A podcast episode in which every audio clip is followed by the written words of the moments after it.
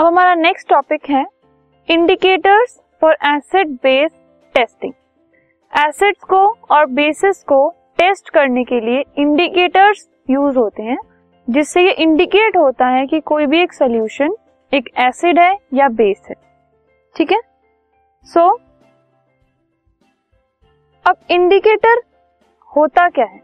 Indicator is a dye which changes its colour when it is put into an acid or a base एक ऐसी die जो अपना colour change कर लेती है जब उसमें एसिड या बेस को हम डालते हैं तो उसे हम इंडिकेटर बोलते हैं।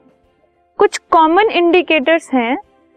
लिटमस लिटमस पेपर हो सकता है या लिटमस सोल्यूशन हो सकता है। मिथाइल ऑरेंज फिनॉफ्थलीन सबसे पहले हम लिटमस को देखते हैं। लिटमस क्या है और कैसे वो एसिड और बेस को इंडिकेट करता है। सो so, लिटमस एक नेचुरल इंडिकेटर है। It is a natural indicator मतलब वो नेचुरली एग्जिस्ट होता है। उसको हम आर्टिफिशियली प्रिपेयर नहीं करते।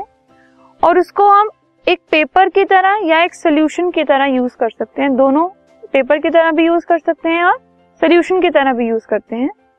और ये दो टाइप्स का होता है। Blue litmus and red litmus.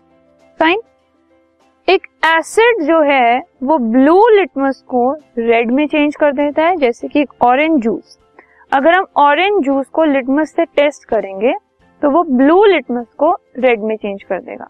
और जो रेड लिटमस है, उसमें कोई चेंज नहीं होगा।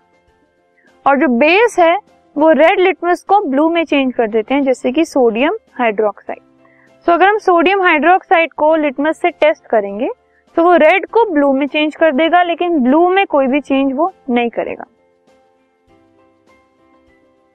Next is methyl orange methyl orange एक सिंथेटिक इंडिकेटर है, जिसको हम लैब्स में प्रिपेयर करते हैं। सिंथेटिकली इसको प्रिपेयर किया जाता है, और इसका एक न्यूट्रल कलर ऑरेंज होता है। मतलब ये ऑरेंज कलर का होता है, इसीलिए इसको हम मिथाइल ऑरेंज बोलते हैं।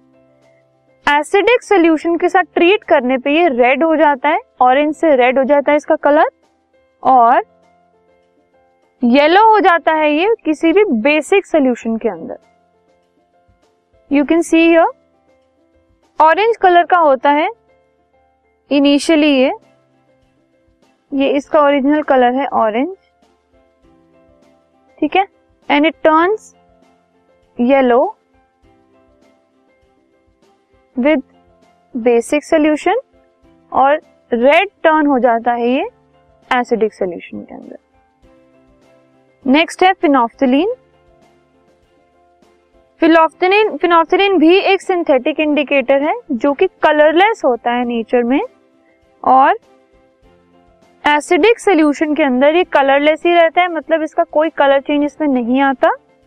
एंड एक बेसिक सोल्यूशन के अंदर ये जो कलरलेस है कलरलेस से ये पिंक चेंज हो जाता है। यू कैन सी हियर जो फ़र्स्ट वाला आप कॉनिकल फ्लास्क देख रहे हैं, वो चेंज होने के बाद आया सेकेंड वाले में जो आप देख रहे हैं, पहले कलरलेस है, जैसे ही उसके अंदर एक बेसिक सोल्यूशन डला, वैसे ही वो पिंक चेंज हो गया। Fine so normal acidic solution में वो कलरलेस रहता है रहता है, और बेसिक सोल्यूशन में वो पिंक चेंज हो जाता है फ्रॉम कलरलेस नेक्स्ट है ओल्फैक्ट्री इंडिकेटर्स ओल्फैक्ट्री इंडिकेटर्स वो इंडिकेटर्स हैं जिनके ओडर में चेंज आ जाता है, ठीक है? In acidic or basic solution they are called olfactory indicators fine जिनकी ओडर में स्मेल में चेंज आ जाता है जब, अगर हम उनको किसी भी एसिड या बेस से ट्रीट करते हैं। एग्जाम्पल्स है अनियन एंड वनीला एक्सट्रैक्ट ये ओल्फैक्ट्री इंडिकेटर्स हैं। इनमें क्या होता है? अनियन के पास एक कैरेक्टरिस्टिक प्लेजेंट स्मेल होती है। अनियन की एक कैरेक्टरिस्टिक स्मेल है, जो कि सिर्फ़ अनियन के पास ही है। फाइन अब कोई एक बेसिक सोल्यूशन जैसे कि सोडियम हाइड्रोक्साइड सोल्यूशन उसको अगर हम एक क्लॉथ स्ट्रिप से ट्रीट करेंगे, जो कि अनियन से ट्रीटेड है, अगर हम उसमें वो स्ट्रिप ऐड कर देंगे, या फिर अनियन एक्सट्रैक्ट अगर हम किसी स्ट्रिप के ऊपर डालें, और उससे, उसको हम सोडियम हाइड्रोक्साइड से ट्रीट करें तो वो जो अनियन की स्मेल है, वो डिटेक्ट नहीं होगी।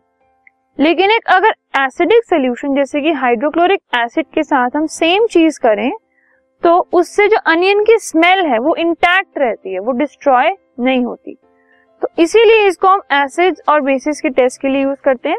बेसिस के साथ ट्रीट करने पर वो स्मेल गायब हो जाती है अनियन की, और एसिड के साथ ट्रीट करने पे स्मेल वहीं की वहीं रहती है, वो डिस्ट्रॉय नहीं होती।